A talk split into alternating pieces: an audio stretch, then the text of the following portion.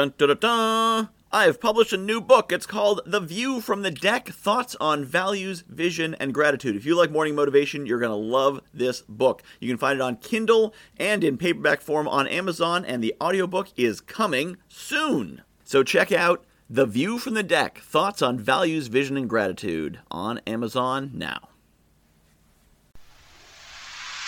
Do me a favor as we come to the end of this week. I want you to think of five things that you are grateful for. Five fantastic, amazing, awesome, wonderful things that happened this week. Five good things. And I bet you've got them. Now, maybe you had a week and you have 50 good things.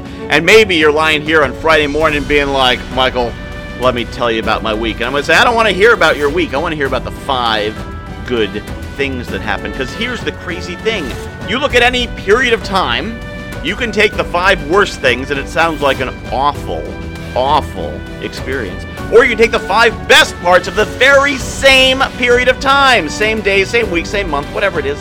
Take the five best parts, and it sounds like the best day, week, month of your life. Best, you know, something anyone would wish for.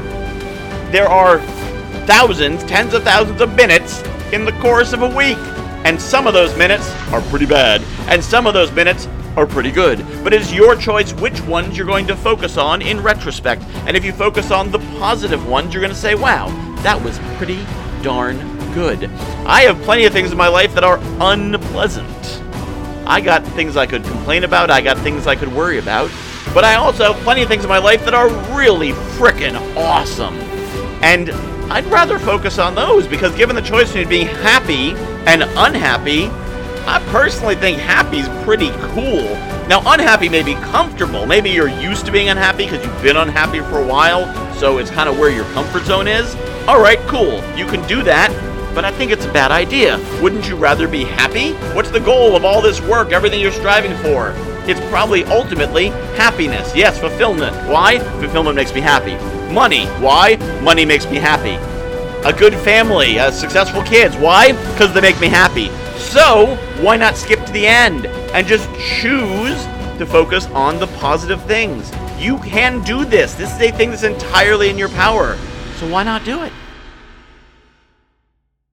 I have published a new book called The View from the Deck thoughts on values, vision, and gratitude. If you like morning motivation, you're going to love this book. So, a lot of the same concepts. The basic principle of the book is that I was coaching clients and they were telling me about their dream life, and I was recognizing elements of their dream life in my everyday life. And it made me realize there's things in my life that people are dreaming of. And there's things in my life that the me of a few years ago would absolutely have given his right arm for, and chances are you've got the same.